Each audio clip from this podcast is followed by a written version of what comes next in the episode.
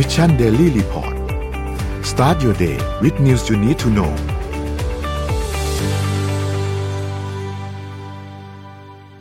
สวัสดีครับยินดีต้อนรับเข้าสู่ Mission Daily Report ประจำวันที่ 14 กันยายน 2565 นะครับ วันนี้คุณอยู่กับพวกเรา 3 คนตอน7โมงถึง8โมงเช้า สวัสดีพี่ปิ๊ก สวัสดีพี่เอ็มครับ สวัสดีค่ะ ครับ เดี๋ยววันนี้เราไปอัปเดตเรื่องราวต่างๆกันนะครับ ซึ่งมีหลายเรื่องเลยโดยเฉพาะอย่างยิ่งเมื่อวานนี้ที่มีการประกาศตัวเลข CPI ที่สหรัฐออกมาออกมาที่ 8.3 นะครับ ซึ่งก็เหนือกว่าที่ตลาดคาดการณ์กันไว้พอสมควรเลย แล้วก็ตลาดหุ้นเมื่อวานนี้เนี่ยไปดูกันเลยดีกว่าครับว่าเป็นอย่างไรบ้างเราขอเริ่มที่ไปที่ไทยก่อนแล้วกันครับ ที่ไทย เซตบ้านเรา 1,661.09 นะครับ ติดลบ 0.28%นะครับ ซึ่งก็อะอันนี้ที่ไทยนะครับ แต่ว่าที่ต่างประเทศอยากให้เข้าไปดูครับ เพราะว่าเมื่อวานนี้เนี่ยจริง ๆ แล้วตัวเลขก่อนที่ทุกท่านจะเห็นอันเนี้ยมันติดลบกันมาเนี่ยหนักมากครับ คือตลอดสัปดาห์ที่ผ่านมาเนี่ยเราจะเห็นว่าช่วงก่อนหน้านี้สัปดาห์เนี้ยที่ผ่านมาก่อนจะมีการประกาศ CPI เนี่ยจะเห็นตัวเลขหลายๆอันเนี่ยมันบวกขึ้นมา ก่อนเยอะเลยบวกบวกบวกบวกบวกขึ้นมาเพียบเลยนะครับ แต่หลังจากนั้นเนี่ยก็ติดลบกันพอประกาศตัวเลข CPI ออกมาเสร็จปุ๊บเนี่ยตัวเลขติดลบกันระนาวเลยนะครับ รู้สึกว่าดาวโจนส์เมื่อวานนี้มีบางช่วงติดลบไปประมาณ4%อะไรอย่างเงี้ยก็มีเหมือนกันนะครับ ซึ่งก็เป็นสิ่งที่คาดการณ์กันได้แหละครับหลังถ้าตัวเลข CPI มันออกมาแบบนี้เงินเฟ้อมันยังไม่ได้ไม่ได้ไอ้นี่มากนะครับ เดี๋ยวเราลงรายละเอียดกันอีกทีหนึ่งหลังจากอัปเดตตัวเลขนะครับ ถัดมาครับ ราคาน้ำมันดิบครับก็ WTI ครับ 87.02 นะครับ แล้วก็ Brent crude oil ครับ 93.15 นะครับ จริงๆ แล้วที่ติดลบมามีเหตุผลมาจากทางด้านของ o p e ปที่อยู่ดีๆซาอุก็มีการประกาศออกมาว่าเขาผลิตน้ำมันเยอะมากช่วงนี้ เยอะในที่นี้คือ 11 ล้านบาร์เรลต่อวัน ซึ่งมันเป็นตัวเลขที่มัน เยอะกว่ากำลังการผลิตในช่วงปกติของเขาซะอีกนะครับ ปกติเนี่ยซาอุจะผลิตอยู่ประมาณ 10 ล้านบาร์เรลนี่คือแม็กซ์ละซึ่งตัวเลขอันนี้มันจะเป็นประมาณ 10%ของเอ่อความต้องการน้ำมันของโลกต่อวันนะครับ แต่การที่ผลิต 11 เนี่ยก็ถือว่าเยอะเยอะพอสมควรเลยนะครับ ก็น่าสนใจเป็นเพราะเป็นระดับที่สูงที่สุดซาอุไม่เคยผลิตเยอะขนาดนี้นะครับ ซึ่งก็เป็นส่วนหนึ่งที่ทำให้ราคาน้ำมันเนี่ยมันหัวดิ่งลงด้วย นะครับ ถัดมาครับ ราคาทองคำครับ1,697.49นหกร้อยเก้าสิบเจ็ดจุดสี่เก้านะครับ ติดลบ1.57%นตนะครับ แล้วไปสุดท้ายครับคริปโตครับคริปโตบิตคอยครับอยู่ที่ประมาณ 21,000นะครับอีเทเรียมอยู่ที่ประมาณ1,600นะครับบ i น a n c e 282โซลาร่า35นะครับแล้วก็บิตคับคอย1.4นะครับก็ติดลบทั้งกระดานเลย เป็นกลุ่มสินทรัพย์ที่มีความเสี่ยงสูงนะครับ เพราะว่าพอนั่นแหละ ประกาศตัวเลข CPI มาปุ๊บพวกสินทรัพย์ที่มีความเสี่ยงสูงก็ถูกเทขายกันแทบจะทั้งหมดเลยนะครับ เมื่อวานนี้นะครับ อันนี้เป็นอัปเดตตัวเลขทั้งหมดครับพี่ปิ๊กมีเรื่องค่าไฟใช่ไหมคะพี่ปิ๊กยังไม่ได้มีเปิดตัวเลขไมค์อันหนึ่งน่าสนใจครับ เมื่อวานเข้าไปดูมาจาก global peace index นะครับ ก็คือดัชนีวัดความสงบสุขของประเทศ นะครับ ความสงบสุขในที่นี้เนี่ย มันในเชิงของเรื่องของอาความเป็นอยู่นะครับ ความปลอดภัยนะครับ เรื่องของอ่ารวมถึงเรื่องของสงครามอะไรพวกนี้ด้วยนะครับแบบว่าความวุ่นวายภายในประเทศอะไรอย่างเงี้ยนะครับ ก็น่าสนใจมากคืออันดับหนึ่งคือไอซ์แลนด์นะครับ คือประชากรเขาน้อยอยู่แล้วแล้ว แล้วคงไม่ค่อยมีใครไปอะไรกับเขานะครับ แต่ที่น่าสนใจเลยก็คือชาร์ตนี้เป็นตัวสรุปมาเฉพาะของ Southeast Asia นะครับ ในบ้านในภูมิภาคนี้เนี่ย สิงคโปร์เป็นอันดับหนึ่งครับเก้านี่คือแรงเลยนะครับ แรงของลำดับประเทศนะครับ เลขที่อยู่ด้านหลังประเทศเนี่ย ถ้าอย่างเก้าเนี่ยก็คือสิงคโปร์เป็นอันดับที่เก้าของโลกในแง่ของความสงบสุขนะครับ ไทยอยู่ที่ร้อยสามจากประเทศทั้งหมดในโลกเนี่ยที่เขาสำรวจกันอยู่ประมาณร้อยเจ็ดสิบคือประเทศในโลกประมาณสองร้อยกว่านะครับสองร้อยต้นๆถ้าจำถ้าถ้าตัวเลขอ่าถ้าจำกันได้ แต่ว่าเขาไม่ได้สำรวจทุกประเทศนะครับ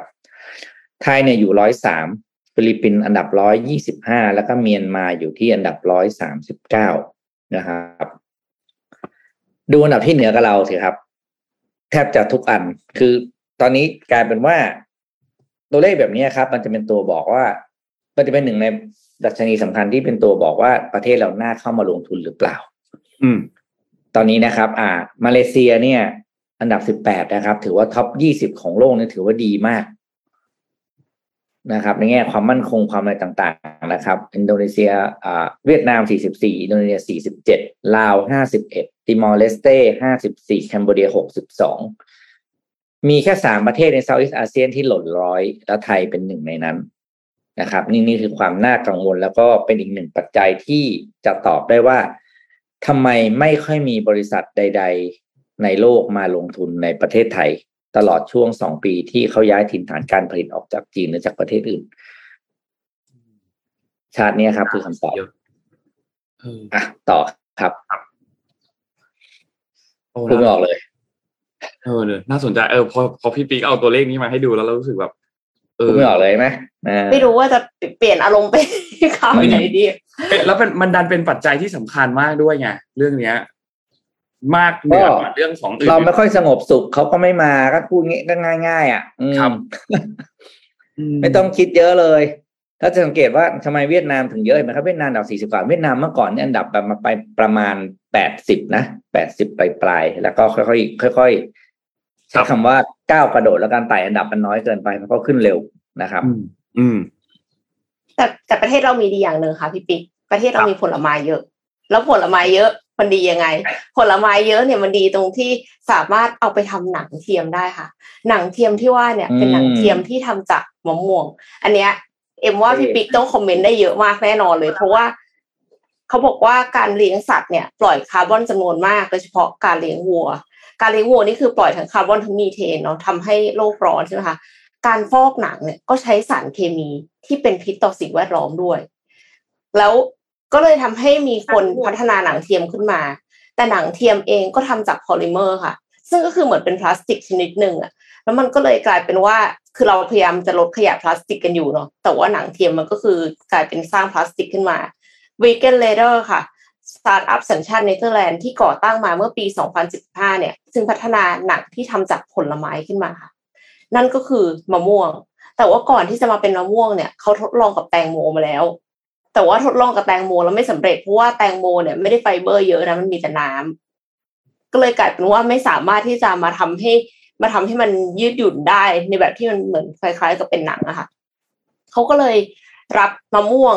ที่มาจากที่มาจากอีกสตาร์ทอัพหนึ่งซึ่งคือธุรกิจหนึ่งที่เขานำเข้ามะม่วงมาอยู่แล้วอะเนเธอร์แลนด์นี่นำเข้ามะม่วงเขาบอกว่านำเข้าผลไม้สิบสองเปอร์เซ็นคือ มีจำนวนมากที่ต้องทิ้งในที่สุด คือเหมือนกับว่านำเข้ามาเสร็จแล้ว อาจจะมะม่วงอันนี้อาจจะเปรี้ยวอาจจะไม่ได้คุณภาพหรือว่าอาจจะเหลือเยอะเกินเขาก็จำเป็นจะต้องเสียค่าใช้จ่ายในการทิ้งมะม่วงกำจัดกำจัดขยะค่ะเขาก็ไม่เสียละ เพราะว่าเอามาให้สตาร์ทอัพชื่อ Vegan Leather แทน ซึ่ง Vegan Leather ก็เลยได้มะม่วงฟรีอะได้มะม่วงฟรีมาเสร็จแล้วมาทำยังไง วิธีของเขาก็คือเอามาหั่นหั่นแบบไม่ต้องหั่นสวยนะ ไม่ได้หั่นขายใช่ไหมหั่นเสร็จแล้วก็เอาไป debone debone ก็คือเอาเม็ดออกแหละ เอาเม็ดออกแล้วหลังจากนั้นก็คือเอาไปทำให้มันเป็น puree อะค่ะครับคือเหมือนอืมเป็นแบบมะม่วงกวน อ่าปั่นอะอะปั่นเออ เสร็จแล้วปรากฏว่าเราก็ใส่ใส่สารที่ทำให้มันคล้ายคล้ายหนังขึ้นมา เสร็จแล้วก็คือใส่เครื่องคนก่อนหน้าเนี้ยค่ะ แล้วเขาก็ต้องเทสว่ามันได้หรือยัง พอความหนืดมันได้แล้วเขาก็เอามา เอามาเขาเรียกว่าอะไรอะละเลง ให้อืมให้มันปาดเป็นแบแผ่นนๆอ่าอืมปาดให้เป็นแผ่นแบนๆเท่า ๆกันเนี่ยค่ะ แล้วก็เอาไปเข้ากระบวนการทำให้มีความร้อน ความดัน มีทั้ง heat ทั้ง pressure ซ้ำไปซ้ำมาซ้ำไปซ้ำมา จนมันหน้าตาเป็นแบบเนี้ยค่ะพี่ปิ๊กคือมันมีเอ็มรู้สึกว่ามันมีความคล้ายมะม่วงกวนนิดๆนะแต่ว่าเขาใส่สารเข้าไปแล้ว มันก็คงมันก็คงสามารถ ตัดออกมาแล้วในที่สุดอะมันสามารถขึ้นรูปออกมา หน้าตาเหมือนแบบหนังจระเข้อะไรอย่างนี้เลยนะคือสามารถทำให้หน้าตามันเทียบเท่าไอ้อย่างน้อยคือเทียบเท่ากับหนังเทียม ที่เอามาทำขึ้นลาย แล้วก็ทำกระเป๋าได้ค่ะพี่ปิ๊กมีความเห็นว่าไงคะ จะบอกว่าถ้าทำออกมาแล้วคือตอนนี้ยังไม่เห็นนะ texture เป็นยังไง แต่ถ้าทำออกมาแล้วดีดีระดับที่ว่าแทนกระเป๋าที่ทำจากหนังวัวได้หนังแกะได้นี่โอ้โหนี่คือสุดยอดเลยนะ เพราะว่าทุกปีเรามีมะม่วงเททิ้งอะใช่ไหมค่ะ ผลไม้อะไม่ว่าจะมะม่วงหรืออะไรก็ตาม แต่เนี้ยนึกออกเลยว่าสิ่งที่เขาจะเลือกได้คือผลไม้ที่มีใย เพราะว่าใช่ที่ที่ที่เอ็มบอกว่า เขาจะต้องมีไฟเบอร์ใช่ไหมครับ มันต้องมีใยมันเพื่อความหนึบอันเนี้ยที่ถึงอะไรรู้ไหมสับปะรดเนี่ยก็ได้ อืมแล้วก็อีกหลาย ๆ ผลไม้เลยโอ้ยนี่ถือว่าดีมากนะแทนที่เราจะทิ้งเนาะแทนที่เราจะทิ้งไปอะไรเงี้ยแล้วเวลาต่างประเทศเวลาผลผลิตออกก็เหมือนกัน แต่ว่า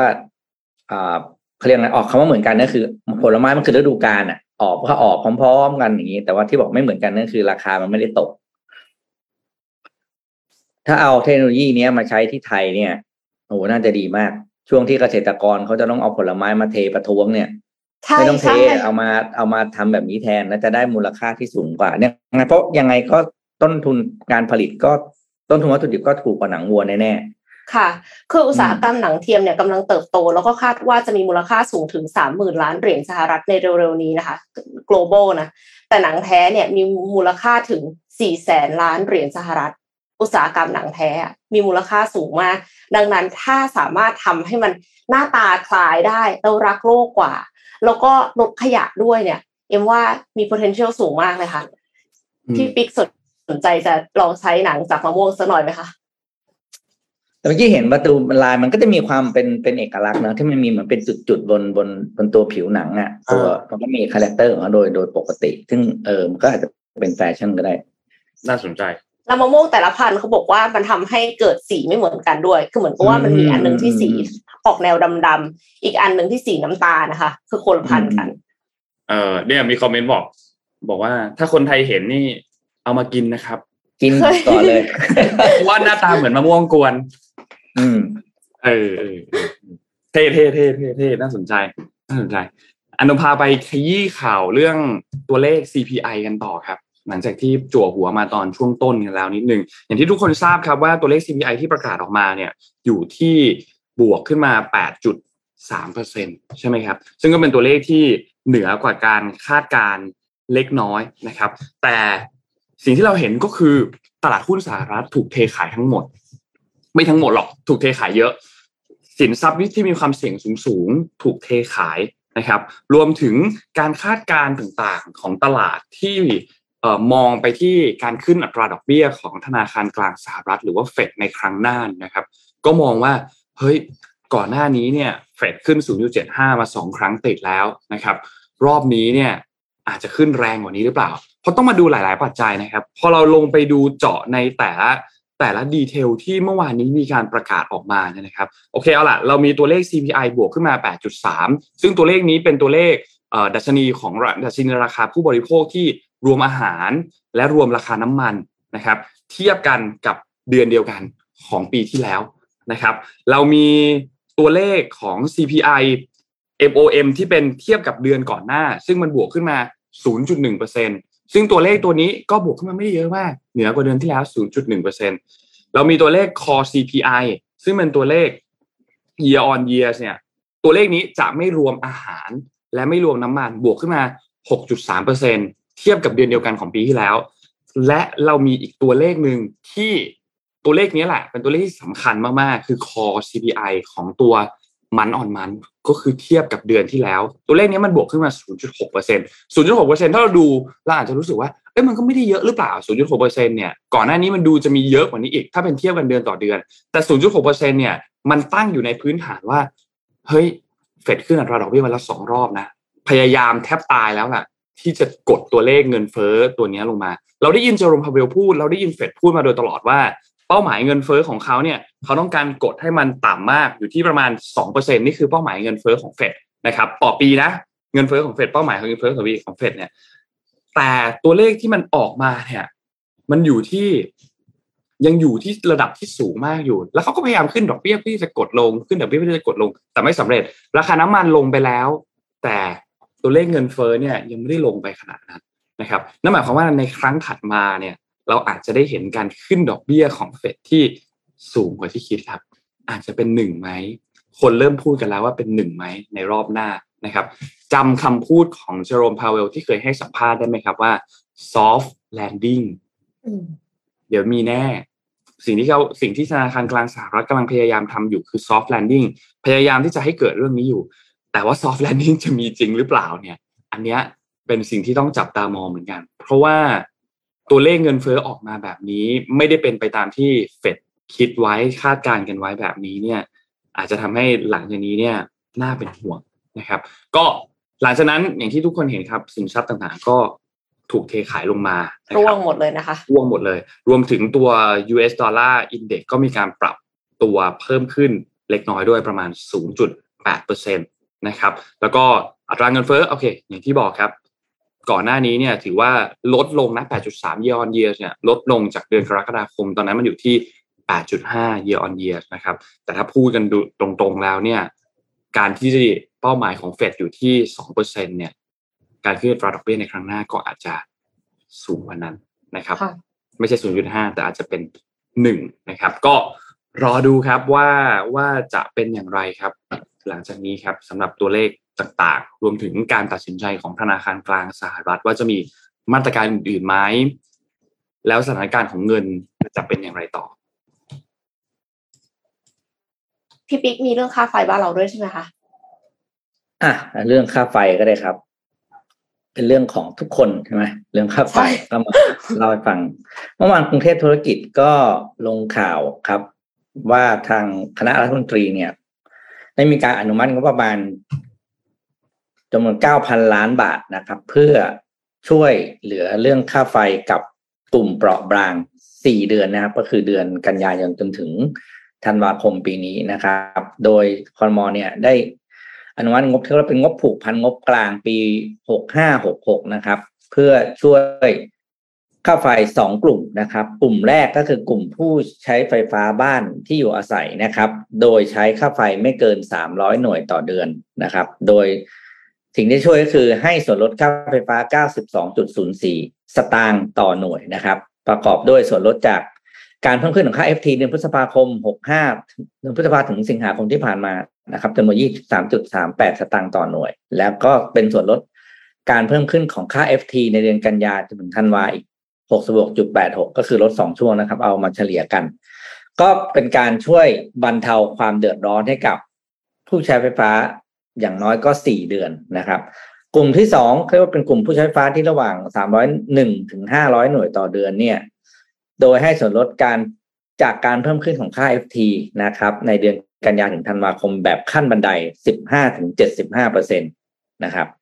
ก็บ้านใครใช้ไฟอะไรอยู่ที่ประมาณไหนก็ดูดีๆนะครับ แต่แน่ๆคือใช้ให้ประหยัดที่สุดก็แล้วกันนะครับ แล้วก็การช่วยครั้งนี้ไม่ใช่การช่วยตลอดไปนะครับอ่าเป็นการช่วยชั่วคราว4เดือนนะครับ เพราะฉะนั้นก็อย่าจะเรียกว่านะ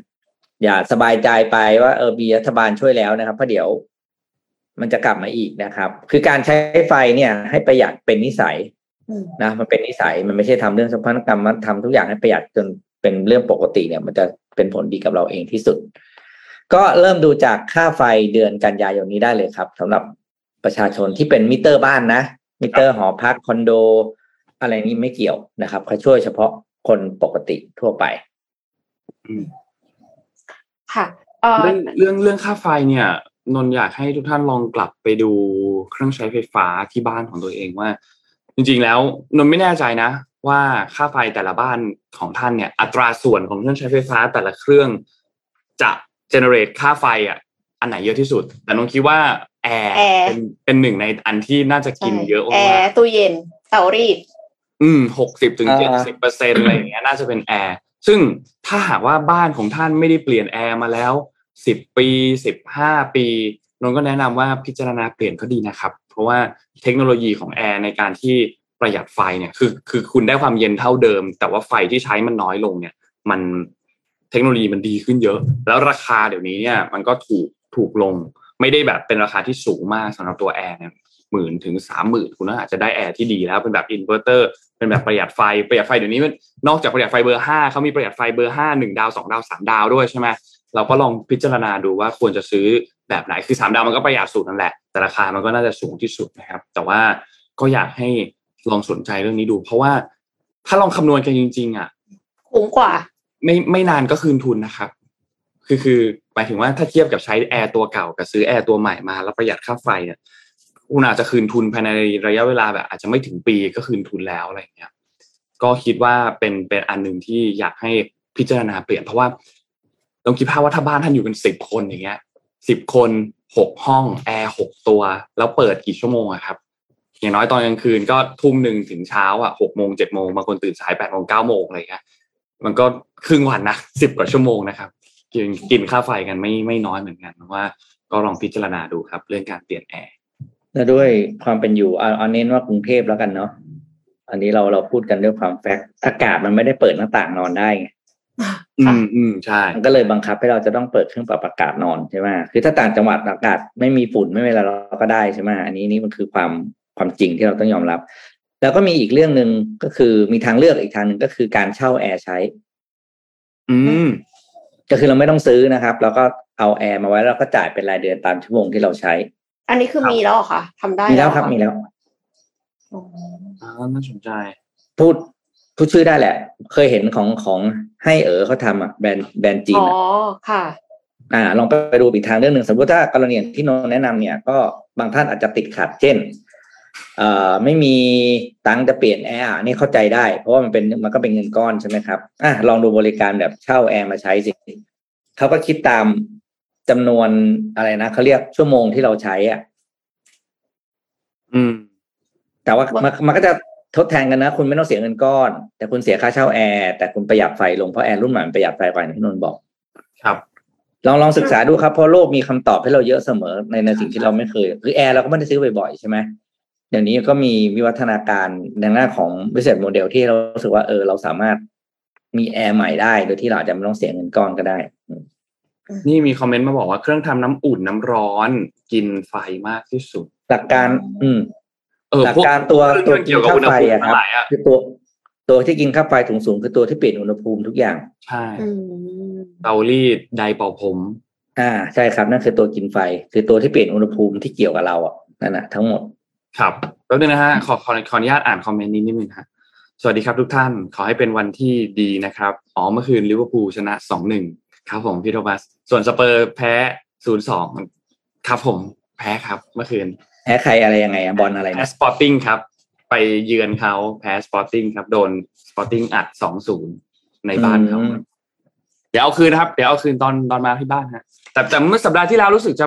รู้สึกลิเวอร์พูลจะแพ้นะครับพี่โทมัส สี่สี่หนึ่งหรือเปล่าไม่แน่ใจ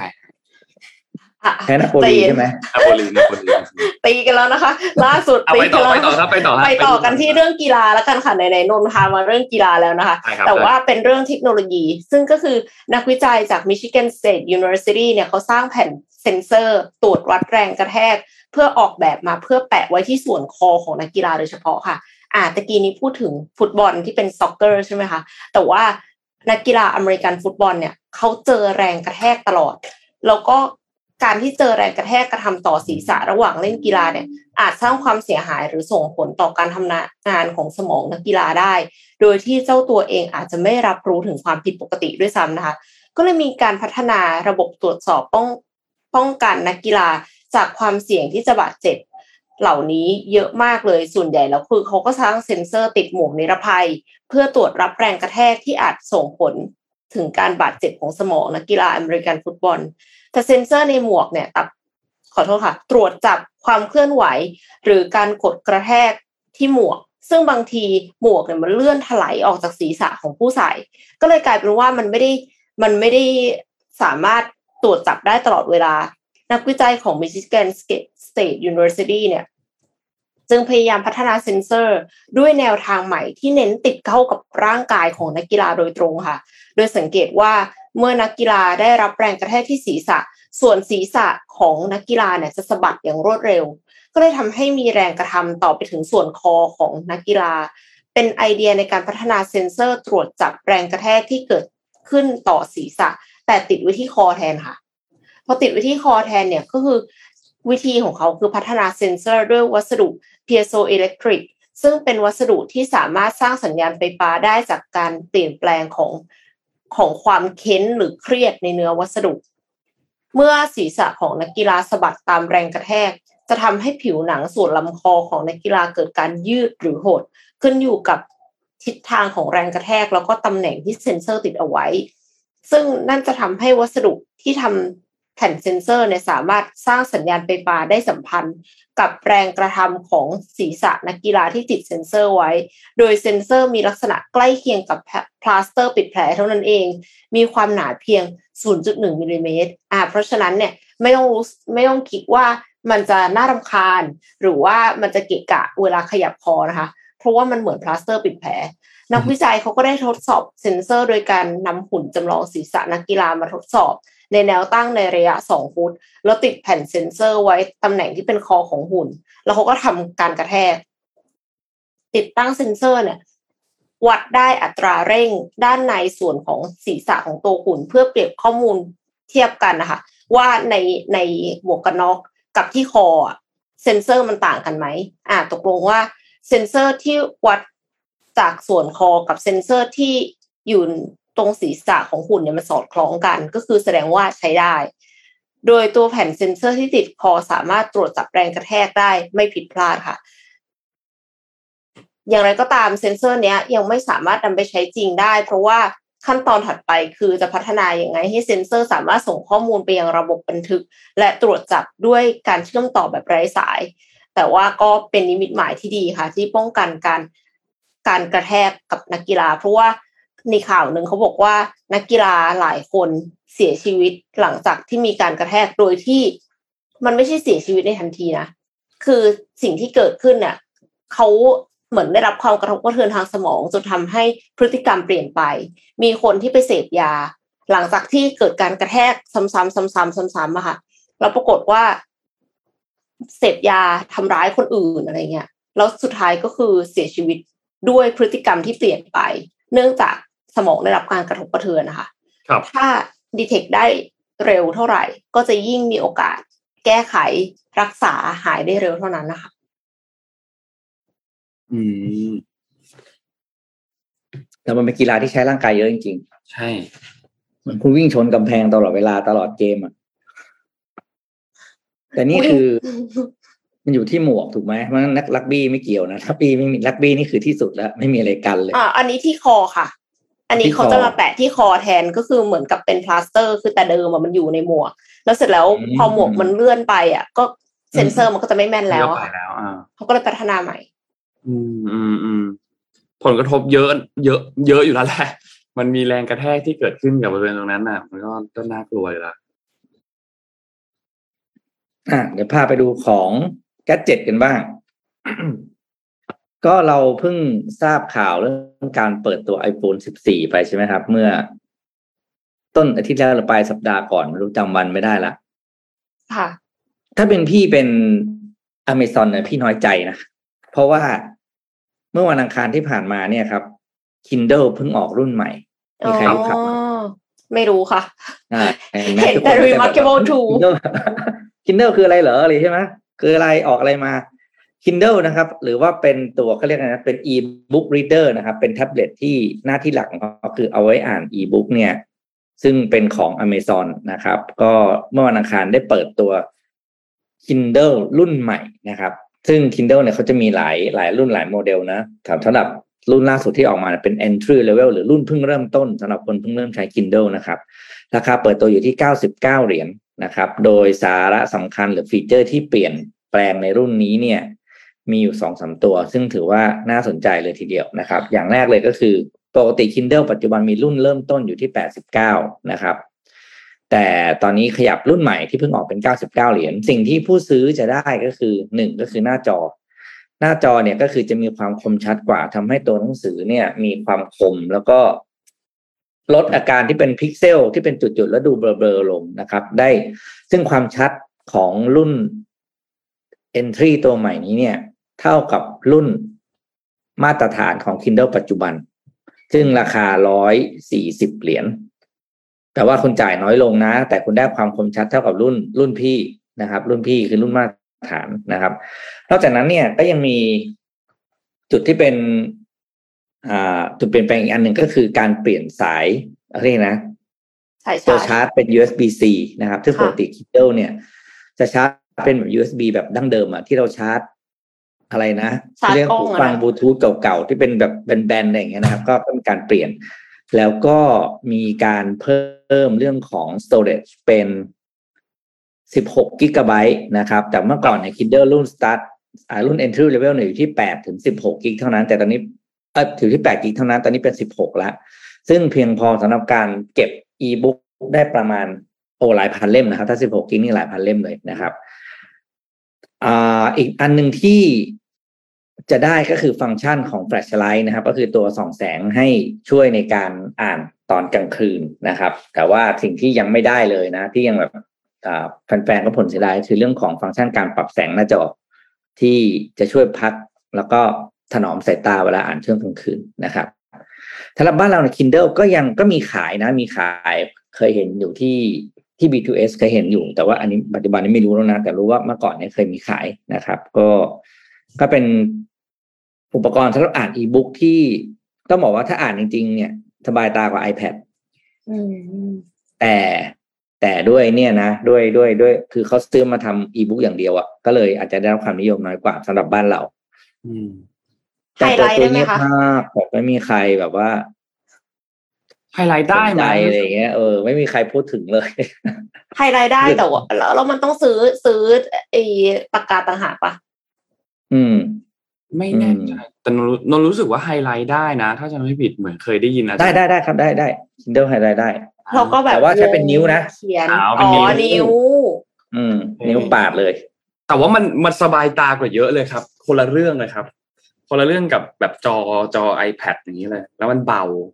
ถือแบบถืออ่านอะไรอย่างเงี้ยง่าย คือถ้าถ้าสมมติว่าคิดภาพว่าถ้าคุณเป็นคนอ่านหนังสือเยอะๆอะ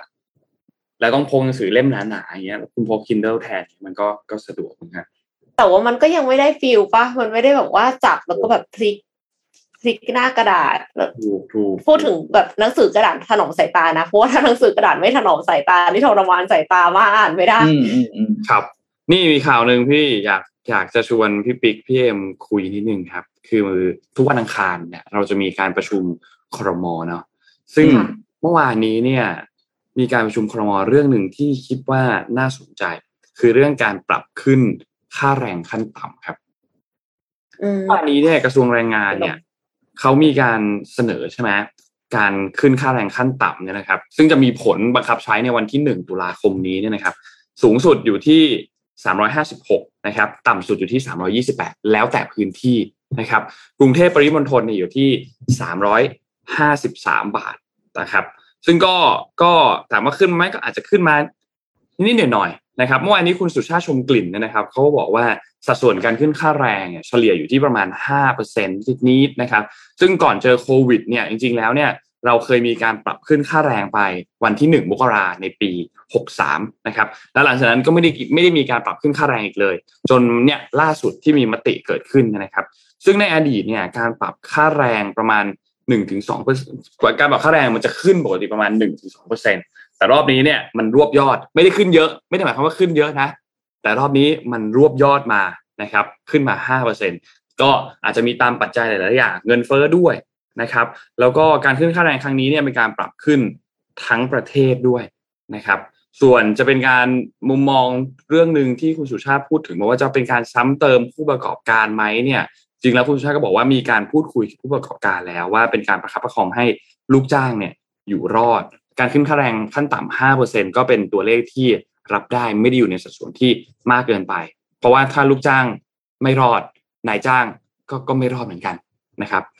อันนี้ก็เป็นเขาบอกว่าก็เป็นไปตามกลไกการขึ้นดอกเบี้ย เป็นไปตามกลไกราคาพลังงาน รัฐบาลก็แก้ปัญหาด้วยการลดค่าของชีพมันก็ช่วยกัน ผมเชื่อ นายจ้างทุกคนรับได้ก็ขึ้นห้าเปอร์เซ็นเองนะครับพี่ปิ๊กพี่เอ็มคิดว่ายังไงบ้างครับอย่างโชคดีค่ะ ที่คิดว่ายังไม่ได้รับผลกระทบนั้น เพราะว่าถ้าสมมติว่าขึ้นค่าแรงในจุดที่เป็นนักศึกษาปริญญาตรีบัณฑิตจบปริญญาตรีอันนี้คือกระทบแน่นอน แต่ว่าด้วยความที่ไม่ได้ไม่ได้ต้องจ้างเป็นรายวันแบบนั้นนะก็คือไม่ได้มีปัญหาประเด็นคือแน่นอนสินค้าและบริการทุกอย่างขึ้นราคาค่ะ มันมันต้องขึ้นแน่นอนอยู่แล้ว เพราะว่านายจ้างเสียตังค์เพิ่มอะ ถูกปะซึ่งอะถามว่าขึ้นขึ้นค่าแรงเนี่ยแฟร์ไหม คือลองคิดดูว่าถ้าค่าแรงต่ำขนาดนี้แล้วสินค้าและบริการมันขึ้นไปแล้วก่อนหน้านี้เพราะราคาพลังงาน เขาก็อยู่ยากถูกคือจะไม่ขึ้นให้เขาเลย แล้วเขาจะอยู่ยังไงอันนี้ก็ยากใช่ แต่ว่าก็คือในอีกแง่หนึ่งคือที่เหลือเตรียมรับแรงกระแทกค่ะเพราะว่ายังไงกระแทกแน่นอน อืม ซึ่งจริง ๆ แล้วรอบนี้การขึ้นค่าแรงอะอย่างที่บอกว่าเขาแบ่งแบ่งเป็นเขาใช้คำว่าช่วง แต่ว่าใช้คาว่ากลุ่มมันจะชัดกว่าคือเก้ากลุ่ม แล้วแต่จังหวัดแล้วแต่พื้นที่บางพื้นที่ขึ้นเยอะบางพื้นที่ขึ้นน้อย ซึ่งกลุ่มที่ขึ้นเยอะๆสามจังหวัดช่วงคือช่วงแรกเนี่ยขึ้นสามร้อยห้าสิบสี่เนี่ยนะครับ มีชนบุรีระยองแล้วก็ภูเก็ตนะครับส่วนกรุงเทพเนี่ยอยู่กลุ่มที่สองก็คือสามร้อยห้าสิบสามบาท จะมีกรุงเทพนนทบุรีนครปฐมปทุมธานีสมุทรปราการ แล้วก็สมุทรสาครนะครับ แล้วก็จะมีไล่ไปเรื่อยๆนั่นแหละจนถึงกลุ่มที่เก้านะครับก็คิดว่าเรื่องนี้มีการผ่านการพูดคุยกันพิจารณาค่าจ้างขั้นต่ำกันในแต่ละจังหวัดพูดคุยกันมาพอสมควรแล้วนะครับ จนสุดท้ายแล้วเนี่ยอะให้มันไม่เป็นอุปสรรคมากเกินไปสำหรับนายจ้าง ไม่เป็นอุปสรรคมากเกินไปสำหรับเศรษฐกิจของประเทศ ก็ได้ออกมาเป็นที่ตัวเลขนี้พี่ปิ๊กว่าไงครับ คือการขึ้น การขึ้นครั้งนี้เนี่ยอะพี่ไม่ได้บอกการขึ้นไม่ดี ดีหรือไม่ดีนะมันต้องแยกส่วนไอ้ครับการขึ้นเนี่ยอะพูดจริงพี่โดยรวมพี่ก็ว่าถ้าส่วนตัวคือดีอยู่แล้ว เพราะว่าพอคนมีตังค์ขึ้นใช่ไหมเขาก็เอาไปซื้อข้าวปลาอาหารได้เลี้ยงตัวเองดูแลตัวเองได้ อันนี้อืมคือแน่นอน แต่ประเด็นก็คืออ่าค่าใช้จ่ายส่วนอื่นน่ะ คือพี่พี่พี่เจาะไปเลยคือค่าพลังงานคือค่าน้ำมันอืมอันเนี้ยชัดเจนมาก เพราะว่ามันเป็นภาระที่หนักกว่าค่าแรงนะครับ ค่ะเออค่าพลังงานเป็นเพราะค่าพลังงานเป็นค่าสำหรับผู้ประกอบการค่าพลังงานคือคือหนักที่สุด เพราะว่าเราไม่มีทางเลือกมากนัก เครื่องจักรทุกเครื่องยังยังใช้น้ำมันอยู่ไงคือค่าแรงเนี่ย การขึ้นแบบนี้เนี่ย มันเป็นการถ้าระยะสั้นมันดี แต่ในระยะยาวเนี่ย มันก็จะมีทำมันก็เป็นตัวกระตุ้นให้ผู้ประกอบการที่ใช้เลเบอร์เยอะๆเขาจะหาทางเลือกอื่นเข้ามาก็คือการเอาหุ่นยนต์เอาเครื่องจักรอะไรมาแทนคน สุดท้ายมันจะกลับไปก็คือเป็นการซ้ำก็คือให้กระตุ้นให้เกิดการเลิกจ้างงาน เพราะว่าก็ไม่มีใครอยากจ่ายใช่ไหมอืมหรือในแง่ของคนทำคนภูมิผู้ประกอบการเขาก็อยากจ่ายในระดับที่เขาเห็นว่าเหมาะสมไงแต่ จริงเนี่ยการขึ้นค่าแรงรอบนี้คือค่อนข้างเร็วนะครับ ไม่ได้มีสัญญาณอะไรมาก เพราะฉะนั้นเนี่ยหลายคนก็ทำงบประมงงบประมาณอะไรก็แบบปรับตัวไม่ทันอะไรอย่างเงี้ย แต่โดยรวมอะพี่ถือว่า อืม ยังไงก็ถือว่าดีกว่า เพราะว่าคนที่เดือดร้อนอะ คือคนที่จำเป็นกว่าที่จะได้รับการการดูแลเนาะผู้ประกอบการก็ต้องไปปรับไปปรับวิธีการทำงานเอา แต่ก็ถือว่าถ้าพูดจริงคือเอฟเฟกต่อ cost impact ต่อธุรกิจประมาณห้าเปอร์เซ็นต์นะครับอือฮึถือถือถือว่าถือว่าเยอะนะ ถือว่าเยอะค่ะ เยอะค่ะ เพราะว่าแต่ละธุรกิจบางธุรกิจ margin มีอยู่แค่แบบสมมติว่ามีอยู่ไม่ถึงสิบเปอร์เซ็นต์อะแล้วอันนี้คือเอฟเฟกไปแล้วห้าเปอร์เซ็นต์มันจะมีบางธุรกิจที่ใช้คนแทบจะร้อยเปอร์เซ็นต์อืม อันเนี้ยเหนื่อยจริงๆหรือโดยเฉพาะเครื่องจักรที่เป็นธุรกิจที่ยังเป็นเครื่องจักรรุ่นเก่าด้วยนะ ยังไม่มีออโตเมชันเข้ามาอะไรเงี้ยโอ้โหทุกขั้นตอนการผลิตเป็นมนุษย์อยู่ตรงนั้นหมดอย่างเงี้ยโอ้อย่างเงี้ย อันเนี้ย อันเนี้ยอ่วมอ่วมเลยแหละ แล้วพอดีประเด็นคืออะไรมันจะมีอย่างนี้ครับคำสั่งซื้อล่วงหน้าที่รับมาแล้วตกลงเป็นราคาเก่า เราคิดคำนวณด้วยต้นทุนเก่านึกออกไหมอ่าแล้ววันเนี้ยคือคุณขึ้นค่าแรงปุ๊บคุณขึ้นค่าแรงใหม่ทันทีเลยที่ว่าทันทีถูกป่ะนี่คือประกาศวันนี้วันที่สิบสี่กันยาเมื่อวานประกาศสิบสามกันยา มีผลนะครับใช้หนึ่งตุลาอืม กระทันหันมาก เออ คือทำให้การคิดต้นทุนเนี่ยออเดอร์ที่เขารับมาแล้วล่วงหน้าเนี่ย อย่างอย่างถ้าเป็นโรงงานการเมนต์หรือโรงงานที่เป็นแบบโรงงานส่งออกแบบกระเป๋ารองเท้าเสื้อผ้าอย่างเงี้ยนะครับของที่จะส่งออกที่ผลิตเดือนตุลาเนี่ยคือของที่ขายสปริงปีหน้าก็คือก็คืออะไรนะ มีนาเมษาปีหน้าครับ ต้นทุนที่เขาเพิ่มขึ้นมาพวกเนี้ยรัฐบาลดูแลเปล่าอืม คือ จะบอกว่าคุยกับโรงงานแล้วคุยกับผู้ประกอบการแล้ว คุยกี่คนนะใช่ทีเนี้ยมีเดือดร้อนนะครับเดือดร้อนเยอะมาก แต่เราก็ไม่ว่ากัน คือขึ้นได้แต่ต้องให้เวลาเขานิดนึงให้เวลาเขาล่วงหน้าแต่ไม่ใช่ขึ้นแบบนี้จริงจริงเห็นไหมพอเราคุยกันภาพจริง ๆ มันมีหลายๆอย่างนะๆมันมีหลายปัจจัยเนาะที่มันอยู่ข้างหลังนั้น แล้วมันต้องต้องคิดอะต้องคือ ย้ำว่าไม่ได้บอกว่าไม่ให้ขึ้นนะครับอ่าดี๋ยวให้เตรียมตัวล่วงหน้าเนาะในฐานะที่เราเป็นผู้ประกอบการ เราก็ต้องคือรู้สึกคนว่าที่เขาขายของเดือนเนี่ยยอดสินค้าการผลิตเดือนตุลาเนี่ยส่งมอบคือออเดอร์รับมาตั้งก่อนหน้านี้ตั้งนานแล้วนะแล้ววันนั้นก็เราก็คิดด้วยต้นทุนเก่าใช่ไหมครับ อืมในส่วนต่างที่หายไปถ้ารัฐบาลมีมาตรการยังไงก็ต้องบอกเขาด้วย อืม อืมอะไปหามาไปดูต่อต่อค่ะนี่ไหนๆเรื่องเรื่องนี้มันจริง ๆ แล้วค่าแรงเนี่ยมันเกี่ยวข้องกับ เศรษฐกิจค่อนข้างเยอะเลยแหละเป็นหนึ่งในปัจจัยอันหนึ่งที่สำคัญมากๆ วันนี้เราอยากจะมาพูดถึงมาชวนคุยแล้วกันเกี่ยวกับมุมมองเศรษฐกิจในปี 2022 ปี 2023 ในช่วงไตรมาสที่ 3 กันหน่อยครับว่าคิดว่าเป็นยังไงบ้างนะครับซึ่งข้อมูลนั้นที่นนเอามาจะเล่าให้ฟังเนี่ยมาจากทางด้านของ SCB EIC นะครับมาดูเอาลุกกันนิดนึงเนาะเรื่องมุมมองเศรษฐกิจนะครับเราเริ่มกันต้นกันที่ภาพใหญ่ก่อน คือทาง EIC เนี่ยเขามีการปรับเพิ่มตัวการประมาณการเศรษฐกิจไทยในปี 65 เป็น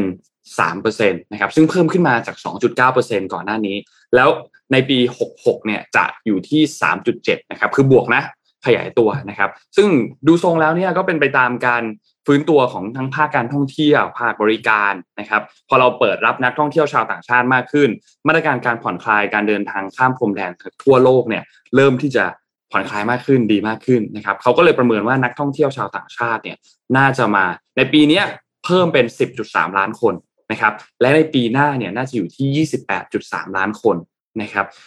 ประเด็นสำคัญเลยก็คือที่จีนครับจีนเนี่ยถ้าหากว่าในช่วงปลายปีนี้เนี่ยมีแนวโน้มว่าจะมีการผ่อนคลายในเรื่องของการเปิดประเทศมากยิ่งขึ้น แนวโน้มการเดินทางท่องเที่ยว น่าจะเติบโตได้ไปดีกว่าในช่วงก่อนเกิดโควิด -19 ด้วย นะครับซึ่งก็จะส่งผลทำให้รายได้ต่างๆ ภาคการท่องเที่ยวการบริการที่เกี่ยวข้องต่างๆ ภาคเอกชนเนี่ยมันก็จะขยายตัวอย่างต่อเนื่อง แต่ปัจจัยที่ยังคงกดดันอยู่ก็คือเรื่องของค่าครองชีพนะครับ AIC มีการประเมินในเรื่องของอัตราเงินเฟอ้อของไทยเนี่ยนะครับเป็น 6.1%ในปีนี้นะครับ ซึ่งเพิ่มขึ้นมาจากเดิมที่ 5.9%แล้วคาดว่าจะค่อยๆ ขยับตัว ปรับตัวลดลงเรื่อยๆ ในปี 66 นะครับ มาอยู่ที่ 3.2%นะครับ แต่มันก็ยังสูงกว่ากรอบเป้าหมายเงินเฟ้อที่ตั้งกันไว้อยู่ดีนะครับ เพราะว่าจากราคาพลังงานราคาอาหารเองก็ยังอยู่ในระดับที่สูง การส่งผ่านต้นทุนของผู้ผลิตไปยังราคาสินค้ากลุ่มอื่นๆ เนี่ยก็มีมากยิ่งขึ้นอย่างที่พี่เอ็มพูดถึงเมื่อกี้เนาะ แล้วก็การส่งออกมีแนวโน้มที่จะขยายตัวแบบชะลอตัวลงตามการชะลอตัวของเศรษฐกิจโลกด้วย นะครับทางด้านดรทิติมาชูเชิดครับคนนี้เป็นผู้อำนวยการฝ่ายวิจัยด้านเศรษฐกิจ และตลาดการเงินของเอ่อ EIC เนี่ยนะครับเขาก็บอกว่าเศรษฐกิจโลกเนี่ยน่าจะมีแนวโน้มชะลอตัว หลังจากนี้น่าจะชะลอตัวอย่างต่อเนื่องเลย เพราะได้รับผลกระทบจากนโยบายการเงินที่ตึงตัวแบบเร็วพร้อมกันทั่วโลกนะครับวิกฤตพลังงานในยูโรโซน หลังจากนี้จะยิ่งรุนแรงไปอีก โดยเฉพาะอย่างยิ่งในช่วงฤดูหนาวนะครับการชะลอตัวลงของเศรษฐกิจจีน จากนโยบายตัวซีโร่โควิดเป็นหนึ่งในปัจจัยนะครับ รวมถึงปัจจัยอุปทานคอขวดที่มีแนวโน้มที่จะฟื้นตัวล่าช้ากว่าที่คาดการไว้เนี่ยทำให้ EAC เองเขาก็มีการปรับประมาณการเศรษฐกิจโลกเนี่ยลดลงมาด้วยนะครับ จาก 3.2 เนี่ยมาอยู่ที่ 3.0 และในปีหน้าเนี่ยจะชะลอตัวลงไปอยู่ที่ 2.7%นะครับที่สำคัญหลักๆเลยก็คือ EAC เขามองว่าตั้งแต่ช่วงปลายปีนี้ไปจนถึงสิ้นปีหน้าเนี่ยนะครับ เราอาจจะเห็น recession หรือว่าเศรษฐกิจถดถอยในบางประเทศ เขายกตัวอย่างมาคือสหรัฐอาณาจักร ซึ่งอันนี้น่าเป็นห่วงมากเลยนะครับยูโรโซนแล้วก็สหรัฐอเมริกาที่คาดว่าคงถดถอยเหมือนกัน แต่อาจจะไม่ได้รุนแรงมากเขาใช้คาว่า mild recession นะครับเพราะว่าสถานะทางการเงินของภาคเอกชนการฟื้นตัวของตลาดแรงงานเองเนี่ยตัวเลขพวกนี้ยังดีอยู่นะครับนอกจากนี้เงินเฟ้อก็เร่งตัวมาค่อนข้างสูง แต่ น่าจะผ่านจุดสูงสุดมาแล้วในช่วงควอเตอร์ที่3ไตรมาสที่ 3 แล้วก็น่าจะปลายปีน่าจะค่อยๆ เริ่มชะลอตัวลงมาเรื่อยๆนะครับแต่ว่าแม้ว่าเงินเฟอ้อมันจะค่อยๆชะลอตัวลงเนี่ยแต่มันก็ยังสูงกว่าเป้าหมายของธนาคารกลางของแต่ละประเทศค่อนข้างเยอะเลยนะครับเพราะว่าการฟื้นตัวของอุปทานในภาคพลังงานอาหารสินค้า ก็ยังดูยังไม่ค่อยคลี่คลายมากเท่าไหร่นะครับคาดการณ์ว่าจะคลี่คลายเร็วกว่านี้ แต่ก็ดูเหมือนจะไม่ได้เป็นแบบนั้น นะครับ อีกเรื่องหนึ่งที่ต้องติดตามเลยคือความเสี่ยงด้านภูมิรัฐศาสตร์โลกครับ อันนี้เป็นปัจจัยสำคัญที่ในช่วงหนึ่งถึงสองปีที่ผ่านมาเนี่ย ปัจจัยนี้ถูกยกขึ้นมาให้ความสนใจให้ความสำคัญกันมากๆเลย โดยเฉพาะอย่างยิ่งความเสี่ยงที่มีผลต่อการฟื้นตัวของห่วงโซ่การผลิตต่างๆนะครับ EAC เขาก็ประเมินครับ กรณีที่เป็นเบสเคสคือกรณีฐานเนี่ยนะครับ ความขัดแย้งระหว่างไต้หวันกับจีน อาจจะยังไม่รุนแรงมากขึ้น ผลกระทบต่อเศรษฐกิจโลกในระยะสั้นคือยังอยู่ในระดับที่จำกัดนะครับ แต่การแบ่งขั้วของจีนกับสหรัฐเนี่ยมีแนวโน้มจะรุนแรงมากยิ่งขึ้น โดยเฉพาะอย่างยิ่งคือเรื่องของเทคโนโลยีนะครับทำให้ความเสี่ยงด้านภูมิรัฐศาสตร์ของโลกเนี่ยมันจะยิ่งสูงขึ้นครับ เพราะว่าธุรกิจข้ามชาติก็ต้องหาทางปรับกระบวนการผลิตนะครับ มีผลกระทบเยอะมากเลย การค้าการลงทุนระหว่างประเทศที่ลดลง ธุรกิจย้ายมาตั้งฐานผลิตในภูมิภาคที่ใกล้เคียง หรือว่า ย้ายมาในประเทศเลย มากขึ้น ธุรกิจสินค้าคงคลังมากยิ่งขึ้น และสี่คือการเคลื่อนย้ายทรัพยากรระหว่างประเทศเนี่ย มันจะน้อยลงนะครับ เพราะฉะนั้นในภาพรวมเลยนะครับเขาก็ดูแล้วว่าเศรษฐกิจของไทยเนี่ย น่าจะต้องขับเคลื่อนจากภาคการท่องเที่ยว ภาคบริการมากขึ้น แทนที่ภาคการผลิตส่งออกและการลงทุนนะครับ แต่การฟื้นตัวของการใช้จ่ายในประเทศเนี่ยยังคงมีแรงกดดันจากเรื่องของเงินเฟ้ออยู่ นะครับที่ดูแล้วอะน่าจะยาวกันไปจนถึงปี 66 แหละกว่าจะลดลงนะครับ แล้วก็มาตรการการกระตุ้นเศรษฐกิจของภาครัฐที่ก็ต้องบอกว่าช่วงนี้ก็ต้องก็ก็น้อยลงแล้วเป็นไปตามการฟื้นตัวนะครับ GDP เองน่าจะยังไม่ได้กลับไปเท่าช่วงก่อนโควิด -19 จนนู่นแหละไตรมาสที่สองของปีหน้านะครับ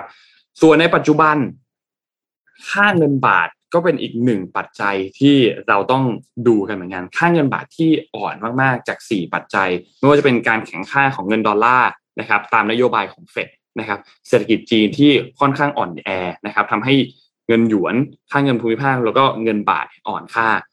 สามคือเงินทุนที่ไหลไปที่ตลาดเกิดใหม่หรือว่า emerging market นะครับแล้วก็ข้อสี่คือการขาดดุลบัญชีเดินสะพัดของไทย นะครับ แต่ว่าอย่างไรก็ตามครับ ERC เองเขาก็มองว่าช่วงเนี้ยปลายปีนี้จนถึงปีหน้าเนี่ยนะครับเงินบาทจะมีแนวโน้มที่จะกลับมาแข็งค่ามากขึ้นนะครับจากปัจจัยอะไรบ้าง 4 ข้อ 1 คือเศรษฐกิจไทยมีแนวโน้มฟื้นตัวอย่างต่อเนื่อง 2 คือดุลบัญชีเดินสะพัดคาดว่าน่าจะกลับมาเกินดุลภายในช่วงปลายปีนี้นะครับเขาประเมินกันว่าดุลบัญชีเดินสะพัดในปี 66 เนี่ยจะกลับมาเกินดุลแล้วอยู่ที่ 1.5%ต่อ GDP นะครับและ 3 คือเงินทุนเคลื่อนย้ายมีแนวโน้มที่จะไหลกลับเข้ามาตลาดการเงินไทย ตามความเชื่อมั่นของนักลงทุนที่ปรับดีขึ้น และข้อสุดท้ายคืออัตราเงินเฟ้อของไทยที่จะปรับลดลงกว่า ลดลงเร็วกว่าของที่สหรัฐนะครับ ก็อันนี้เป็นสิ่งที่ AIC เนี่ยเขาประเมินกันไว้นะครับ เรายังไงก็รอดูตามข้อมูลกันอีกทีหนึ่งแต่ว่าคิดว่าน่าจะเป็นเทรนที่ให้ทุกท่านสามารถที่จะเกาะได้อะ ว่ามันน่าจะไปในแนวทางประมาณนี้นะครับ ก็ขอบคุณข้อมูลดีๆจาก SCBAC ครับค่ะ ข้อมูลละเอียดมากตลอดเลยนะคะครับเอาไปเอาไปพิจารณาต่อเพื่อที่จะตัดสินใจในการทำธุรกิจได้ ทีนี้เอ็มจะพามาที่เรื่องของเทคโนโลยีที่อาจจะมีความอ่าคือจะบอกว่ายังไงดี คือของมันไม่ได้ต้องมีทุกอย่างเนาะแต่ว่าอันนี้ก็เป็นเทรนที่มาแรงนะคะแว่นมีก็ได้ใช่ไหมแต่มีก็ดีแต่แต่มีก็สนุกไง ก็คือแว่น VR แล้วก็มีมีเครื่อง Oculus Quest ใช่ไหมคะ ก็ทำให้เราเนี่ยเข้าไปอยู่ใน Metaverse ประมาณหนึ่ง แต่ว่าจริงๆ เราก็ยังรู้สึกว่าบางอย่างอย่างเช่นเอ่อของ Meta เองอะที่เขามี Conference Call อยู่ข้างใน Metaverse เนี่ย มันไม่มีมันไม่มีขา เราก็อยากมีขาข้างใน Metaverse ใช่ปะการที่เราจะมีขาได้แปลว่ามันต้องมีเซ็นเซอร์ที่ขา แต่เซ็นเซอร์ที่ขาเนี่ยอาจจะไม่ค่อยสะดวกเท่าไหร่เซ็นเซอร์ที่รองเท้าเป็นไงคะอาจจะดีก็ได้นะ คือเหมือนว่ายังไงเราก็ต้องใส่รองเท้าอยู่แล้วใช่ไหมเวลาเราออกจากบ้านอะ ดังนั้นการที่เราใส่รองเท้าเพื่อเข้าไปในโลก VR ก็ไม่น่าจะยากอะไรเซอร์ Surplex ค่ะ รองเท้า VR จับพ่วงท่าให้ร่างกายให้ได้สมบูรณ์ทั้งตัวเลย คือไม่ได้ว่าต้องใส่ ไม่ได้ว่าต้องใส่กางเกงที่มีเซ็นเซอร์ แต่เพียงแค่ใส่รองเท้าของเขาอะ เขาสามารถ detect ได้ว่าร่างกายของเราเนี่ยมันขยับไปในทางไหน แล้วก็ display ออกมาใน VR ได้เสมือนจริงอะค่ะ นอกจากจะอุปกรณ์สวมศีรษะ แล้วก็จอยที่ควบคุมมือจับแล้วเนี่ย รองเท้าเนี่ยเป็นอีกอย่างหนึ่งที่สำคัญ แต่ว่าเราก็ยังไม่ค่อยเห็นแพร่หลายกันนะคะ ตอนนี้มีทีมผู้พัฒนาฮาร์ดแวร์สร้างรองเท้าขึ้นมา เพื่อเติมเต็มในจุดนี้ที่ชื่อว่า Surplex Surplex เนี่ยถูกออกแบบมาในลักษณะรองเท้าหุ้มส้น เน้นให้ใส่ง่าย มันพิเศษตรงที่มีเซ็นเซอร์ที่มี IMU Inertia Measurement Unit ซึ่งก็คือเซ็นเซอร์วัดความเฉื่อยที่สามารถตรวจจับการเคลื่อนไหว ความเร็วในการเคลื่อนที่หันทิศทางและการหมุนของรองเท้า ร่วมกับเซ็นเซอร์ที่วัดแรงกดพื้นรองเท้า ข้างละ 240 ตัว ที่จะทำหน้าที่วัดแรงกดจากร่างกายของผู้ใส่ค่ะ ซึ่งไม่เพียงแต่จะทำให้ตรวจจับการเดินหรือวิ่งของผู้ใช้เท่านั้น แต่ยังสามารถเข้าใจการเคลื่อนไหวในช่วงลำตัวได้อีกด้วย คือใส่แค่ที่เท้านะ แต่ขาเราหมุนไปทางไหนเนี่ยเขารู้หมดเลยนะคะ ผู้พัฒนาเนี่ยเขาระบุว่าเซ็นเซอร์ในรองเท้าสามารถตรวจจับการเคลื่อนไหวได้ด้วยความแม่นยำ คลาดเคลื่อนไม่เกิน 5 เซนติเมตร มีความหน่วงในการรับส่งข้อมูลกับระบบเพียงแค่ 0.03 วินาทีเท่านั้น ตัว Surplex เองเนี่ยสามารถเชื่อมต่อกับคอมพิวเตอร์ผ่าน Wi-Fi ได้โดยตรง ซึ่งลดความยุ่งยากในการใช้งาน แล้วก็ไม่ต้องติดตั้งอุปกรณ์อื่นใด เพื่อเชื่อมต่อสัญญาณค่ะ ก็จะได้ไม่เกะกะในบ้าน Surplex เนี่ยมีด้วยกัน 2 รุ่น รุ่นธรรมดาจะมีอัตราการ refresh ข้อมูล 30 Hz ส่วนรุ่น Pro ก็คือ 60 Hz นะคะ ตอนนี้รองเท้าที่ใช้งานร่วมกับอุปกรณ์มาตรฐานเนี่ยคือจำเป็นที่จะต้องใช้งานกับอุปกรณ์คอมพิวเตอร์ตลอดเวลา เพราะว่ามันรองรับมาตรฐาน Steam VR เนื่องจากอุปกรณ์ VR เดี่ยวๆเนี่ยยังไม่ได้เชื่อมต่อกันกับกับรองเท้า VR ขนาดนั้น แล้วก็แต่ละคู่เนี่ยมีน้ำหนักประมาณ 220 กรัม มีขนาดตั้งแต่เบอร์ 38 ถึง 46 นะคะ รองรับน้ำหนักได้ที่ 5 ถึง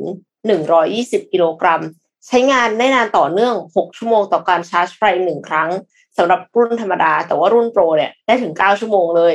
แล้วเขาก็เปิดระดมทุนผ่าน Kickstarter ค่ะเว็บ crowdfunding ชื่อดังค่ะ ได้เงินทะลุเป้า 10,000 เหรียญไปแล้วเรียบร้อย แต่ว่าก็สามารถสั่งจองรุ่นธรรมดาได้ด้วยราคาที่ถูกที่สุดก็คือ 169 เหรียญสหรัฐค่ะ จากราคาที่ตั้งเป้าจริงไว้ที่ 266 เหรียญส่วนราคาโปรเนี่ย ก็คือเริ่มต้นที่ 199 เหรียญจากราคา 339 เหรียญสหรัฐก็ใครที่มี VR อยู่แล้ว มี Oculus Quest อยู่แล้ว แล้วก็อยากจะได้สิ่งที่มาทำให้การจะพูดว่า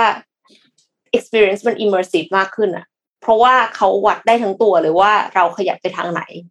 การเต้นเนี่ยคือสำคัญมากเลยนะ อย่างที่ในคลิปเนี่ยค่ะ ถ้าสมมติว่าเราจะเต้น แล้วมันขยับ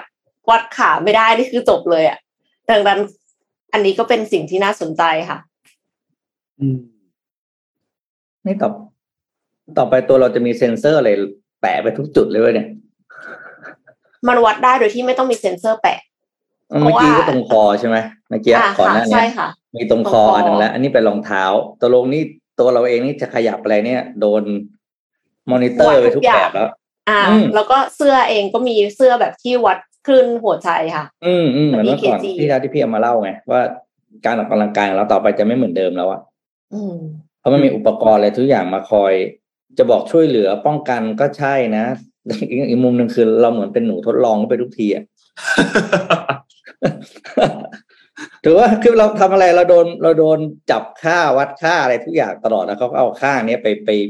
ไปประมวลรวมใน ไปเป็นข้อมูลใช่ไหมไปทำใน AI ไปอะไรของเขาไปไปพัฒนาสินค้าไม่ดีกว่าสรุปเราเนี่ยแหละเป็นหนูทดลองกันเองตอนนี้ครับ จริงๆ เรื่องเนี้ยนนนนเรื่อง AR VR อันนี้เคสที่คือ VR ใช่ไหมครับนนนนคิดว่านนยังนึกภาพไม่ออกนะว่ามันเข้ามาอยู่ในชีวิตประจำวันของเราแบบ เยอะๆอะนนแต่เธอเล่นเกมนะเธอไม่รู้สึกหรอเพราะว่ามัน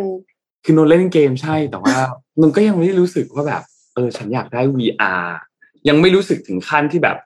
ต้องมี VR แล้วจะทำให้แบบประสบการณ์การเล่นเกมมันดีขึ้นเยอะมากๆอะไรเงี้ย คือ ยังไม่รู้สึกว่ามันจะกลายมาเป็นแบบโทรศัพท์มือถืออย่างเงี้ยครับอ่าเข้าใจไหมคือคือวันก่อนดูบทสัมภาษณ์อันนึงนนจำไม่ได้แล้วว่าใครขอไปจริงแต่ว่าเขาพูดถึงประเด็นว่า การที่สมาร์ทโฟนมันติดตัวกับเรามากๆ เนี่ย พวกบริษัทสมาร์ทโฟนต่างๆเนี่ยจริงๆแล้วในมุมนึงเราอาจจะมองว่าเฮ้ย Apple เป็นคู่แข่งกับหัวเว่ยเป็นคู่แข่งกับซัมซุงเป็นคู่แข่งกับพวกแบบรุ่นของ Galaxy อะไรอย่างเงี้ยแต่จริงๆแล้วเนี่ยพอมองในอีกอีกด้านหนึ่งเราลองถอยมาก้าวหนึ่งเนี่ยกลุ่มนี้แข่งขันกันในตลาดสมาร์ทโฟน ตอบสนองความต้องการของผู้บริโภคในแบบที่แตกต่างกัน อันนี้กลุ่มหนึ่งแต่จริงๆแล้วกลุ่มสินค้าที่คนกลุ่มนี้ต้องกลัวคือสินค้าที่มันจะเข้ามาแทนอันนี้ มันไม่ใช่แค่โทรศัพท์การอัปเกรดโทรศัพท์ในยุคตอนเนี้ย มันมันใกล้เคียงกันมากแล้วอะคือ up จากรุ่นที่สิบไปรุ่นที่สิบเอ็ดไม่ได้มีความรู้สึกที่แตกต่างกันมากเท่าตอนที่ยังไม่เคยมีโทรศัพท์จากไม่เป็นสมาร์ทโฟน มาเป็นสมาร์ทโฟน ความรู้สึกมันต่างกันเยอะเหมือนแบบศูนย์ไปหนึ่งกับหนึ่งไปร้อยความรู้สึกมันแตกต่างกันเยอะอะทีนี้สิ่งที่มันจะเข้ามาแทนพวกสมาร์ทโฟน อย่างเช่น ยกตัวอย่างเขาก็มีคนพูดว่าเป็น VR ไหม จะเข้ามาแทนเรื่องของสมาร์ทโฟน มันอาจจะไม่ได้เข้ามาแทนในรูปแบบของแว่นอันใหญ่ ๆ แบบนี้มันอาจจะมาในรูปแบบอันอื่น ๆ อาจจะเป็นแบบ glasses ที่เป็นแบบแว่นกันแดดหรือมันอาจจะเป็นรูปแบบอื่น ๆ ที่มันเข้ามาแทนในชีวิตเป็นแหวนหรือเป็นอะไรก็ตามเนี่ยโนว่าอันเนี้ยก็เป็นอันหนึ่งที่กลุ่มคนทำสมาร์ทโฟนต่างๆ โทรศัพท์มือถือต่างๆ ต้องกลัวกลุ่มเนี้ยมากกว่าเหมือนกันนนก็เลยอยากรอติดตามดูเหมือนกันว่า next step ของสิ่งของที่เราจะต้อง พกติดตัวทุกวันออกจากบ้าน ไม่มีไม่ได้อะมันจะเป็นอะไรหนูว่าอันเนี้ยน่าสนใจลองชวนคุยก็ได้ครับ ลองคอมเมนต์ลองคอมเมนต์กันมาดูก็ได้ว่าคิดว่า สิ่งต่อไปที่เราจะต้องพกออกจากบ้าน ทุกวันนี้เราพกออกจากบ้านมีอะไรบ้างครับ มีเต็มที่อะนาฬิกาอ่านาฬิกใส่นาฬิกา มีโทรศัพท์ มีกระเป๋าสตางค์อาจจะมีบางคนมีคอมพิวเตอร์ด้วยอะไรเงี้ยเนี่ยคือสิ่งที่เราต้องพกติดตัวทุกวันติดกระเป๋าทุกวันเลย ในอนาคตมันจะมีอะไรเพิ่มเติมขึ้นมาอีก หรือว่ามันอาจจะนาฬิกามันอาจจะฉลาดขึ้นกว่าเดิมอีก คือปัจจุบันนี้นาฬิกาก็ก็ฉลาดมากอยู่แล้วนะคะสมาร์ทวอชนี่เปิดตัวออกมานี่น่าทึ่งกว่า iPhone อีกใช่ไหมเพราะฉะนั้นในอนาคตเราอาจจะไม่ได้จำเป็นต้องพกมือถือ แต่ว่าพกแค่นาฬิกาแล้วก็เหมือนกับหูฟังอะ คือปกติหูฟังตอนนี้มันก็แบบเป็นบลูทูธอยู่แล้วใช่ปะเพราะฉะนั้นก็คือหูฟังอาจจะบลูทูธกับนาฬิกาไปเลย เวลาที่มีโทรศัพท์เข้าอะ ไม่จำเป็นจะต้องมีเครื่องโทรศัพท์ โทรศัพท์แล้วอะไรเงี้ย ซึ่งซึ่งก็ก็เป็นนะครับบางบางโทรศัพท์บางรุ่นคือสมาร์ทวอชก็เป็น แต่จริงๆแล้วคนไปพูดถึงมาว่าเนี่ย Apple ทำ Apple Watch ออกมา เดี๋ยวเนี่ยจะไปกินตลาดของ Garmin แย่ง Garmin แต่นนก็มองว่า จริงๆแล้วพอเราไปดูจริงๆอะกลุ่มมันคนละกลุ่มกันนะ กลุ่มของคนที่ใช้สมาร์ทวอชกับกลุ่มของคนที่ใช้ sport watch อะมันมันมันก็คนละกลุ่มกันนะ ไม่ได้กลุ่มเดียวกันขนาดนั้น โอเค มันมีคำมีความ overlap กันบ้างในบางจุดแหละ แต่ว่ามันไม่ได้เป็นกลุ่มเดียวกันขนาดนั้น กลุ่มคนที่มันวิ่งเยอะๆ หรือว่าตีกอล์ฟหรือว่าว่ายน้ำหรืออะไรอย่างเงี้ย sport watch อะบางทีตอบโจทย์กว่านะจอบตอบโจทย์กว่าสมาร์ทวอชนะสมาร์ทวอชมันยังมีข้อบกพร่องเรื่องแบตเตอรี่ เรื่องของตัว map ก็ไม่ได้ดีเท่าของตัว Garmin นะเพราะว่าพวกเนี้ยมันอาจจะคนละกลุ่มกันนะ เราเราเราอาจจะไปมองว่ามันเป็นแค่นาฬิกาเหมือนกันมีข้อมูลบอกบนไอ้นี่เหมือนกัน ไม่ได้ เอออาจจะมีปัจจัยอื่นมากกว่านั้นแต่ก็ไม่แน่ในอนาคต Apple นี่ทำอะไรอะนะใช่ เพราะนั้นสิ่งที่น่าจับตามองมากก็คือ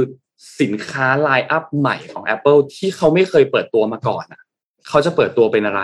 แล้วมันจะสามารถดึงเงินในกระเป๋า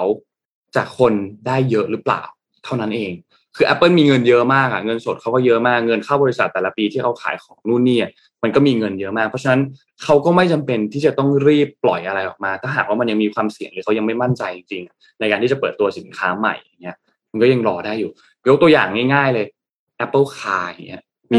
แอปพูดจะบอกว่าช่วงนี้เงียบไปนะ แต่รอดูมันนานมากแล้ว จะมีโปร Apple Car หรือมีรถ Apple ออกมาพูดมานานมากแล้ว แต่สิ่งที่ Apple ทำในตอนนี้คืออะไรครับ คือมี Apple CarPlay แล้วก็เข้าไปในรถยนต์รุ่นอื่น ๆ หลาย ๆ รุ่นที่ใช้ตัว Apple CarPlay ตัวเนี้ยแล้วนนคิดว่าเนี่ยก็เป็นเพนอันหนึ่งของคนขับรถเหมือนกันคือ ไม่ชอบ UX UI ของรถยนต์ตัวเองอะไอหน้าจอกดตรงนี้นะเข้าใจยากกันเลยเลย Apple ทำอันนี้ออกมาเซิร์ฟอะนนว่าก็ได้เงินไปไม่น้อยเหมือนกันนะกับสำหรับตัว Apple CarPlay ไหนๆอยู่ที่ตรงนี้ขอปิดท้ายด้วยข่าวนี้ค่ะ คือ Android ค่ะ เพิ่มฟีเจอร์อัดเสียงที่เกิดขึ้นในบ้านให้มือถือช่วยฟังเสียง แล้วก็แจ้งเตือนผ่านหน้าจอหลายครั้งเนี่ย เราไม่ได้ดูเวลา แล้วเสร็จแล้วคือผ้ามันปั่นเสร็จแล้ว หรือว่าซักเสร็จละเราต้องเอาไปอบต่อ แต่เราก็ทิ้งมันไว้อย่างนั้น เพราะว่าเราไม่ได้ตั้งเวลาไว้ ว่ามันจะว่ามันจะนานขนาดไหน แต่ปรากฏว่าถ้ามีฟีเจอร์อันเนี้ยแล้วเราใส่สมาร์ทวอชอยู่ค่ะ มันก็จะแจ้งเตือน พอมันแจ้งเตือนปั๊บเราก็รู้แล้วว่า เราต้องไปเอาผ้าออก เพื่อที่จะไปใส่เครื่องอบหรือว่าเอาผ้าออกไปตากอะไรเงี้ย แม้กระทั่งเตาอบถ้าสมมติว่า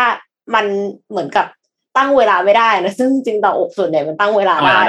เออ ก็จะไปดูได้ว่าตกลงของเราอะมันอบเสร็จแล้วเรียบร้อย ไม่ได้ต้องรอไปเรื่อยๆแล้วมันก็อาจจะไหม้ได้ แล้วนอกจากนั้นนะคะ ก็คือมาช่วยผู้พิการทางการได้ยินด้วย เพราะว่าถ้าเขาปกติแล้วพิการทางการได้ยินอะเขาก็ต้องไปดูเองใช่ปะ ที่เครื่องเหล่านั้นน่ะ เพราะว่ามันไม่ได้ยินเสียงไงถึงแม้ว่าเครื่องจะเตือน หรือว่าแม้กระทั่งมีออดอะค่ะ แต่ปรากฏว่าอันเนี้ยคือเขาก็ With อัน customize มาได้ ทั้งในมือถือ แล้วก็ในสมาร์ทวอชนั่นคือเหตุผลที่ทำให้เอ็มบอกว่า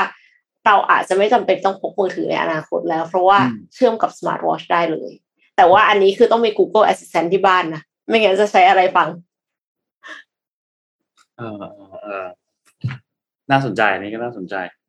แต่ว่าพอดูในคลิปอันนี้เนี้ยไม่ต้องคิดไม่ต้องจำอะไรเองแม่งให้ระบบเตือนหมด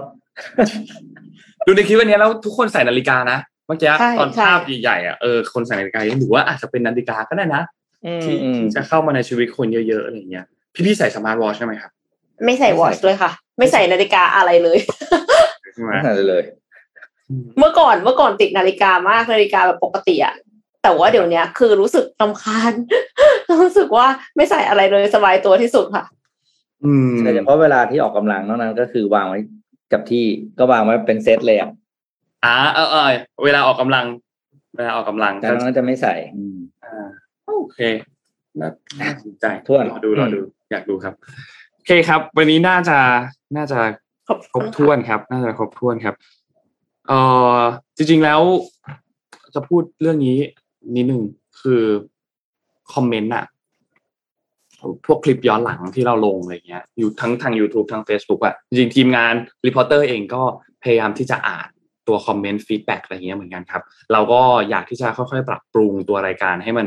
ดีมากขึ้น ถูกใจทุกท่านมากขึ้น ท่านอยากให้เป็นแบบไหนก็ค่อยๆคอมเมนต์บอกพวกเรามาก็ได้เพราะว่าก็คอยอ่านอยู่เหมือนกัน เราก็อยากให้ mood รายการมันสนุก ทุกท่านสนุก เราก็สนุกด้วยเหมือนกันนะว่ามันก็เป็นทั้ง two way communication เนาะ